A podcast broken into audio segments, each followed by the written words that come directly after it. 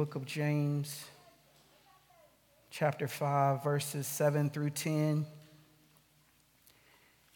Reading from the ESV, hear the words of the Lord. Be patient, therefore, brothers, until the coming of the Lord. See how the farmer waits for the precious fruit of the earth, being patient about it until it receives the early and the late rains. You also be patient. Establish your hearts, for the coming of the Lord is at hand. Do not grumble against one another, brothers, so that you may not be judged. Behold, the judge is standing at the door. As an example of suffering and patience, brothers, take the prophets who spoke in the name of the Lord. These are God's words. You may be seated. Uh, for any of our babies, our city light kids, you can be dismissed with Brother Jonathan on this morning. How's everybody doing this morning? Amen, amen, amen. Uh, glad to see our hot wing brothers are, are here with us, some of them at least, because if you saw them last night, uh, I had my doubts on if they would be with us today because they, they were in great distress, uh, except for Jonathan. Except for Jonathan. Uh, I think it's the beard, but I could be wrong. Uh, shout out, want to give a shout out to uh, my son, my, I would say oldest because we have Zoe at home, who graduated from Hinds this week, this past week. Amen, amen. We were uh, a little concerned about him for a minute, uh, but we, we backed off. You know, as parents, you know, it's hard to know how much rope to give and when to give that rope. Uh, and so we, we kind of said, okay, man, you know, you're, you're getting on up there. We're going to give you this time and let you have it. And uh, he did. Not only did he graduate when he was supposed to, but he graduated with honors. So uh, we are extremely proud of him and the labors that he put forth. And the best part is he paid for it himself. Amen. Amen. Yes.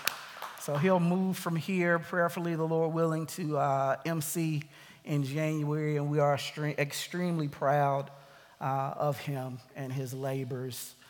Uh, we are, my bad. I heard it, but I didn't hear it. I thought that was y'all actually playing that. And it is not wanting to go out. There we go. Amen. Uh, but as you guys know, this is Advent season for us. Uh, we always lean into Advent time here at City Light Church. Uh, and we are now at week three of our time together in Advent, focusing our hearts on Advent, the coming uh, of the Lord. And um, I say it all the time when I'm up before you guys, and I, I hope you never tire of hearing me say it because I will continue to say it. I hope that this time has been a blessing to you. And why do I keep saying that? I don't want these moments to ever become common to us. You know, there are people in parts of the world that don't have this privilege to sit and to gather openly as God's word is preached. And so I don't want us to take those moments for granted, to take them as common, because there will be a time when us, when we as well, will not have the privilege to come together in this way. Uh, and so I want us to treasure God's word, and I want us to treasure sharing with the, fam- with the family of God, hearing God's word. Amen? You see, in Advent, we look to God's promise. We look to the arrival of God's promise. And we look to the arrival of this promise in two ways. We look back to the promise that was born of a virgin, wrapped in flesh, uh, wrapped in swaddling clothes. You know how the Christmas story goes, and, and laid in a manger. The, the promise that would one day lay down his life for the sins of the world. But we also look forward to the promise who was raised from the dead, who now sits at the right hand of the Father, making intercession for us. Scripture says, the promise who said, In my Father's house, rather, there are many rooms. One translation says, many mansions, and I go to prepare a place for you that where I am, you may be there also. The first promise, if you recall from John, Pastor Brian mentioned, you know, he says, Behold, the Lamb of God who takes away the sin of the world. The first advent, he came as the Lamb of God who takes away the sins of the world. But the promise that we look forward to is coming as the lion of the tribe of Judah. He's coming as a conquering king. And yes, it will be joy as we sing joy to the world. The Lord is come. It will be a joy to some, but it will be for judgment to others. In much less glory, we celebrate another arrival or getting ready to celebrate another arrival. And no, we're not pregnant. Um, next week, my brother, Lord willing, uh, will celebrate another birthday. Our dear Pastor Brian Crawford. Amen. Amen. It's okay. Amen. I'm thankful to God for his arrival. Uh, I had the pleasure, many of you know, Crawford and I have been together for many, many years. And uh, if my mind serves me correctly, I believe next year will be 30 years that we have known each other and been uh, kicking it together. And it is, uh, in my opinion, one of the best ways that God has demonstrated his love to me over the last 45 years, connecting with him and his family and how they welcomed me in and, and made me one of their kids. And I'm grateful to Mother uh, and for Pastor Crawford, who is no longer with us up in glory. Uh, grateful for you guys. Um, after God put us together, Crawford, uh, Brother Quincy, I know you've heard him talk about and me talk about him often, uh, and myself, we were kind of inseparable. Uh, even on last week, we had some guests here who mentioned, you know, hey, it's good to see that y'all are still together. Uh, we are, we were. Where you saw one, you saw the other, whether it was at school, because we all went to Vicksburg High School, go Gators. Uh, yes, yes. Uh, whether it was at the mall, as you heard about uh, a couple of weeks ago, where all the cool kids used to hang out at and eat corn dog seven. I wasn't much for video games, but I would watch them uh, play video games or whether it was at the once very famous here in Vicksburg, Mississippi, Ryan's Family Steakhouse. Anybody remember Ryan's? We used to work there uh, together, all of us, Brian Quincy uh, and myself. We were in our, our mid teens and we spent uh, many an hour, many a weekday, and many a weekend as servers at Ryan's. Server is a fancy way of saying we waited tables. We were waiting tables. In our text this morning in James, James is writing to a people who are waiting.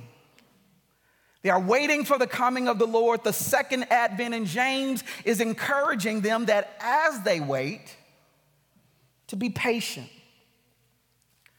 But patience, as we are called to in this text, is not passive. This is not a call to pull up our spiritual lawn chairs and to gaze up at heaven waiting for his arrival. This word of patience is a call to work and to witness. So that's what I hope to encourage our hearts in this morning that as we are waiting, we are working working to keep our hearts in a posture where we are waiting in joyful expectation for his arrival, to be ready for his arrival. And that we are working as witnesses, urgently pointing others to his arrival. Working witness. Again, James isn't writing to a people who are waiting in the sense of a group waiting for a table. You know, we went out to uh, uh, took a couple out to lunch a few weeks ago, my wife and I. Uh, sister had just lost her dad and we, we wanted to love on them a moment and so we called around to a couple of restaurants and everybody had like this 45 50 minute wait if you've ever been to a restaurant in jackson you've experienced that but this isn't waiting in the sense that you wait for a table. This is waiting in the sense that we were waiting on tables at Ryan's. Now, I didn't realize it back then, but it was hard work. If you've ever been a server at a restaurant, man, it is hard work. James is writing. James is writing to a people who are waiting in the sense again, of a group waiting tables, writing with the expectation that people of faith are people who serve. If you're familiar with the book of James, this isn't news to you. We find these words in James chapter 2, verse 14, very familiar passage of scripture. What good is it, brothers, if someone says he has faith but does not have works? Can that faith save him? If a brother or sister sees, uh, excuse me, if a brother or sister is poorly clothed and lacking in daily food, and one says to, and one of you says to them, Go in peace, be warmed and filled without giving him the things needed for the body, what good is that? So also faith by itself, if it does not have works, is dead. But someone will say, You have faith and I have works. Show me your faith apart from your works, and I will say, I will show you my faith by my works. In James 1, verse 4, the word says, But let patience have her perfect work in you, that you may be perfect and entire, wanting nothing. If you aren't familiar with the book of James and this running theme and call to work, uh, uh, we can still find this expectation in our text this morning in James chapter 5 and the examples that he gives to us in James chapter 5. Look with me at James 5 and 7. He says, Be patient, therefore, brothers, until the coming of the Lord. See how the farmer waits for the precious fruit of the earth by being patient about it until it receives the early and latter rains. To demonstrate the kind of patience James is pointing us to, he gives us the example of a farmer. I'm not a farmer, but of all the jobs that I think about that might carry a light workload, farming is not one of them. When I think about farming, I think about sun up to sundown, hot, sweaty, dirty, smelly, back hurting, feet hurting work. When I think about farmer, I think about constant task and a seemingly never ending to do list. I mean, just think about the song that we sing to our kids about Old MacDonald. Old MacDonald had a farm, E-I-E-I-O. And on that farm, he had some cows, E-I-E-I-O, with a moo moo here and a moo moo there, here moo, there moo, everywhere moo moo. Old MacDonald had a farm, E-I-E-I-O. The man had cows mooing, chickens clucking, ducks quacking, pigs honking, turkeys gobbling, dogs woofing, sheeps baying, horses neighing. And he has all of this, the song says, here, there, and everywhere. This is really a Lamb Chop's moment. But instead of being the song that never ends, it's the work of old MacDonald's job that doesn't end. And this is just the animals. We haven't talked about the barns, the pens, the fences, the coops, all of the places where these animals live that have to be kept up. We haven't mentioned any of their care or any of their feeding. We haven't mentioned the, farm, the fields on the farm. See how the farmer waits for the precious fruit of the earth, being patient about it until it receives the early and the late rains. What does it look like for a farmer to wait? What does patience look like in between the early and the late rains? Agricultural journalist Megan Schilling shares this in an article found on agriculture.com. It's 10 tips for planning season success. I'm not going to share all 10, but I just want to share a few of these tips with you. Number one on the list is to create a plan to reach your yield goal. She shares in the article, quoting Tana Petersack first and foremost, farmers need to determine a yield goal and create a detailed plan to reach it. She goes on to say soil tests are extremely important to know the productivity and fertility of acres and learning where to improve. Ideally, ideally, this should be done over the fall and winter months. Planting begins with a plan. Before any seeds are sown, before anything is planted, before any physical labor leading to harvest is done, there must be a plan. Jeremiah 29 and 11 says, For I know the plans that I have for you, says the Lord. Plans for welfare and not for evil, to give you a future and a hope. He is looking to a yield goal. See how the farmer waits. Number two on the list is to prepare your planting equipment. Quoting Jeff Mueller in our article, she says, In order to be ready when it's go time, ensure the planter is set up.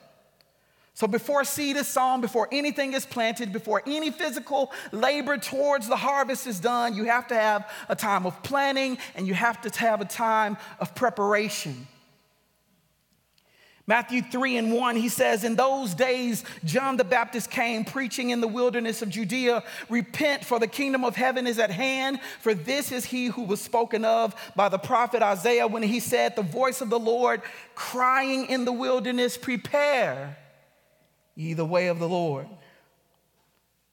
While James is calling his audience to work as they wait for the coming of the Lord, I want us to see and understand that this work did not begin with us. This work doesn't begin with us. There is one who has a plan for us, one who has made preparations for that plan, and one who orchestrates the planting. John 15, 1 says, I am the vine, and my Father is the vine dresser. In Matthew 20, we find these words For the kingdom of heaven is like a master of the house who went out early in the morning to hire laborers for his vineyard. 1 Corinthians 3 and 9, For we are God's fellow workers. You are God's field, God's building. So the plan belongs to God, the preparation belongs to God, the seed belongs to God, the vine belongs to God, the fields belongs to God. We just read the text in Psalm 24 the earth is the Lord's and the fullness thereof, the world and they who dwell therein. We are privileged to be called as God's fellow workers, laboring in his vineyard, awaiting the coming of the Lord. Speaking on the topic of being God's fellow workers, Pastor David Guzik, and I probably butchered that, he shares the following The word workers itself is important. There is something good and important in work itself. So much so that God wants us to be workers together with Him. God's best for our life is never a state of ease and comfort and indulgent inactivity. Even if we did all those things together, God wants us to be workers together with Him, not couch potatoes or pew potatoes together with Him. We are workers together with Him. Paul never said God works together with us. It isn't our work that God helps us with, it's His work that, he's at, that he asks us to do together with him. Instead of trying to get God to help us with our work, we need to find out what God's work is and to do it with him, end quote. So if the plan, the preparation, the seed pot, the place, and the production are all on God, where does our work come in? According to our article on agriculture.com, tip number four in 10 tips for planting season success, number four is keep timing and weed pressure top of mind. The instruction that we receive in James chapter 5 again is be patient, brothers, until the coming of the Lord. See how the farmer waits. The farmer understands timing. There is a window for both planting and for harvest. If you miss the window, window, excuse me, for planting because you failed to properly plan and prepare, then you negatively affect the ability of the seed to produce. Harvest too early and you don't get the full yield of the seed. Harvest too late and you may see the produce of your seed rotting in the fields. Again, there are some things that are so important that they land squarely in God's timing. Galatians 4 and 4 says, But when the fullness of time had come, God sent forth his son, born of a woman, born under the law, to redeem those who were under the law so that we might receive the adoption as sons. Matthew 24 and 24 and 36. But concerning that day and hour, this is speaking of the day of Jesus' return. Scripture says, No one knows, not even the angels of heaven, nor the Son, but the Father only. So the timing of the first advent was on God, but when the fullness of time had come, God sent his Son. And the timing of the second advent is God. But he does tell us to be mindful of time. In John 9 and 4, we see these words We must work the works of him who sent me while it is day. Night is coming when no one can work. Even in our text this morning, there is a, a word of caution regarding time as he says, Brother, be patient, brothers, rather. Brothers, be patient until the coming of the Lord. The coming of the Lord is pointing to an appointed time. God doesn't want us to be wasteful with our time, wants us to be mindful of it. Tip number four is twofold. You have the issue of time, and then you have the issue of weeds. Quoting Tana Petersack again, she says, Knowing weed profiles and learning how to keep fields clean is crucial. In Matthew 13, as you look at the parable uh, of the sower, where it's explained, the text says in verse 19, when anyone hears the word of the kingdom and does not understand it, the evil one comes and snatches away what was sown in their heart. But here, verses 22 and 23. As for what was sown among thorns, this is he who hears the word, but the cares of the world and the deceitfulness of riches choke the word, and it proves unfruitful. As for what was sown on the good soil, this is the one who hears the word and understands it. He indeed bears fruit and yields, in one case a hundredfold, in another 60, and in another 30. We know from the text that the seed is the word of God. And we know that the seed is all on God, so we know that the seed is good. We can also see from the text that, uh, excuse me, the soil where the seed is sown is the heart. Does anyone remember who the field belongs to? Soil speaks to field. Anybody remember who this field belongs to? According to 1 Corinthians 3 and 9, you are God's field. So the seed belongs to God and the field belongs to God. Why then is there so much variance in the yield? Looking back at Matthew, he says, One hears the word, and thorns, the cares of the world, the deceitfulness of riches choke the word and make it unfruitful. Others hear the word and understand it, but uh, and bears fruit, but some 100, some 60, some only 30 fold. Why the variance? If the seed is good and the soil belongs to God, why is there so much variance in what the, the, the seed is able to produce? Again, the article says in tip number four keeping timing and weed pressure top of mind. We've spoken to the issue of time and how there are parts of time that are all on God, but He does ask us to be mindful of the time. The farmer has to keep the time in mind, and the farmer has to keep weed pressure in mind. What are the weeds in your field? What cares? What deceitful of riches or pleasure are choking the word that has been sown into your heart?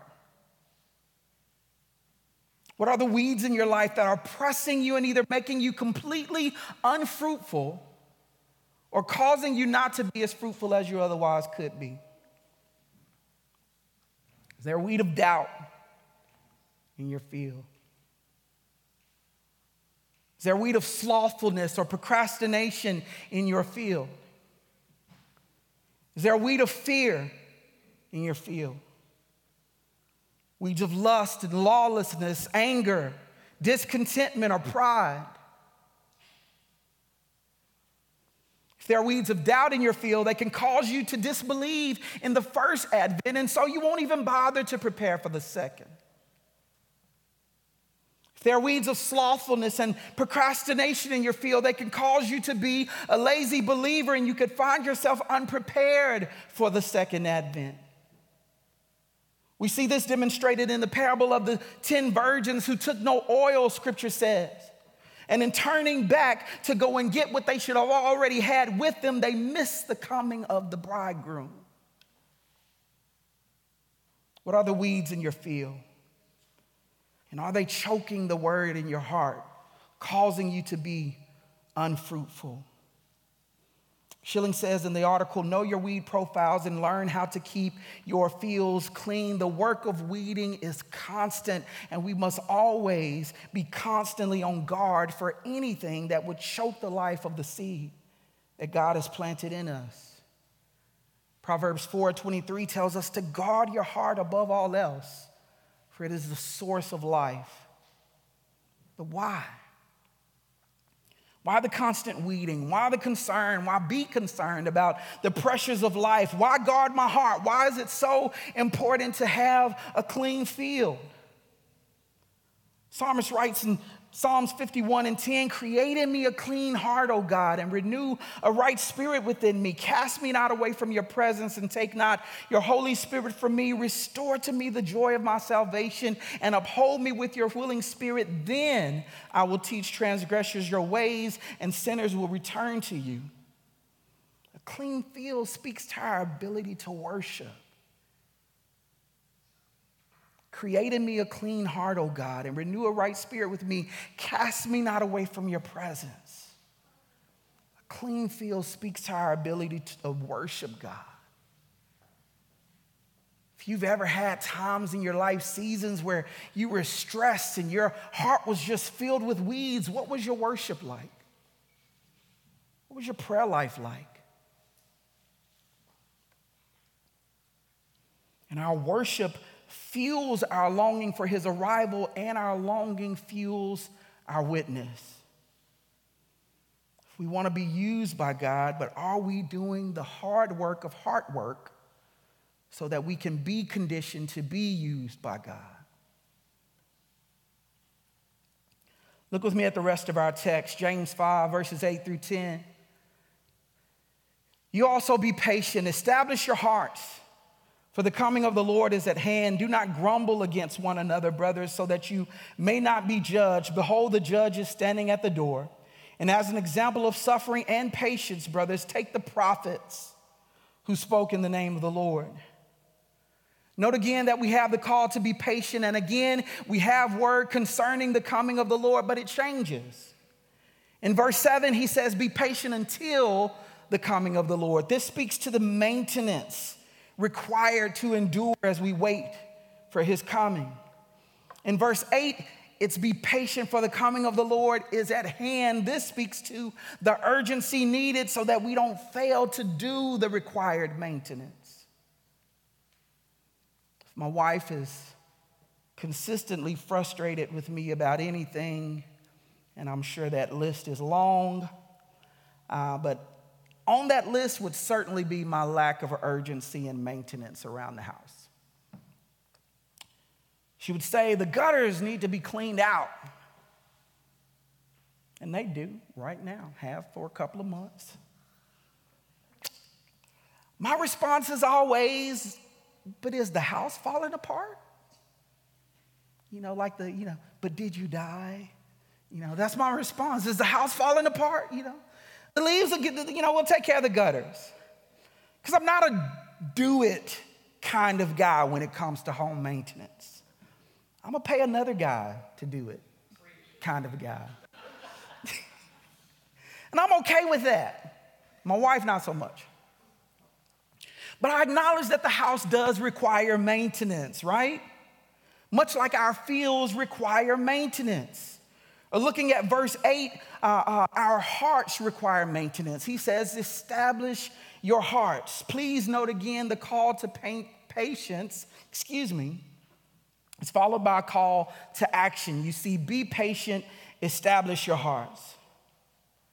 Note again that some things are so important that they begin and end with God. In Psalm 51, again, we see the psalmist saying, Create in me a clean heart, oh God. I'm not creating in me a clean heart. You, God, create in me a clean heart. A clean heart begins with the work of God. 2 Corinthians 5 and 17. Therefore, if anyone be in Christ, he is a new creation. The old has passed away. Behold, the new has come. All this is from God. So when we see establish our hearts in verse 8, this isn't creation, this is maintenance. God creates, God calls us to labor. God is sustaining us in our labor. So, what does the maintenance of establishing your heart looks like? The CSB says, strengthen your heart. It's the Greek word sterizo, probably pronounced that wrong, but it's Strong's number 4741. And it means to make firm or solid, to create, or excuse me, to cause to be inwardly firm or committed. The basic idea is that of stabilizing something by providing support, like one would to a tomato plant, or what I've seen my wife do sometimes with the plants in the house. She may put a ruler or a stick or something in the plant to give it support. One theologian says this about strengthening our hearts you must put iron in your hearts Strengthen is aorist imperative, calling for a decisive act to strengthen their inner spiritual life. It is a call to them to rely on the Spirit to carry this out. This is not just pull yourselves up by your bootstraps, as the saying goes. Strengthening paradoxically involves weakening of our self confidence, of our trust in our ability to do anything we set our mind to do. That technique may work in some secular activities, but it will, excuse me, be spiritually futile and lead to failure. When we are weak, then we are strong, is the paradoxical principle that the world scoffs at as absolute foolishness. In fact, it is absolute wisdom. In context, they will be motivated to obey this command by turning their gaze heavenward, contemplating the return of the Lord, end quote. The call to strengthen your heart is a call to stand firm by falling dependently on the help of the Spirit. We maintain by maintaining our roots in His Word. But what makes this maintenance so important? Like soil has seasons, our lives have seasons. Yes, you should have uh, uh, experiences that uh, John Piper calls white hot worship. Yes, you should have seasons where time in Scripture is life giving and illuminating. You should have seasons where your prayer life is vibrant and powerful. That's what we see in nature, right? Flowers bloom in certain seasons, trees produce in certain seasons, crops grow full in certain seasons. But there are also seasons where the ground lies dormant. Seasons where the ground is cold and hard, seasons where nothing is in bloom and there is no sign or are no signs of any life. Can our life in Christ be this way? Can it feel that way sometimes? Our life in Christ, can it be cold? Can it seem hard? Can it seem void of any life? Can it seem unfruitful? You've ever had times where it was hard to read scripture, and when you did, it seemed like you weren't getting anything out of it? Have you had times in your life, your walk with Christ, where your prayer life felt dry? It seemed like your prayers weren't going any higher than the ceiling of whatever room you were in. Seasons where it felt like your prayers were going unheard and unanswered. This is why patience is needed. To endure the seasons while holding firm to our expectation of His coming. This is why maintenance is so important to remind ourselves that the promise of His coming does not rest on what we have done, but what God has done for us. And the encouragement for us, family, as believers of God, God leaves nothing to chance where it concerns your life and future in Christ. He is not just Alpha and Omega, He's holding up the middle as well.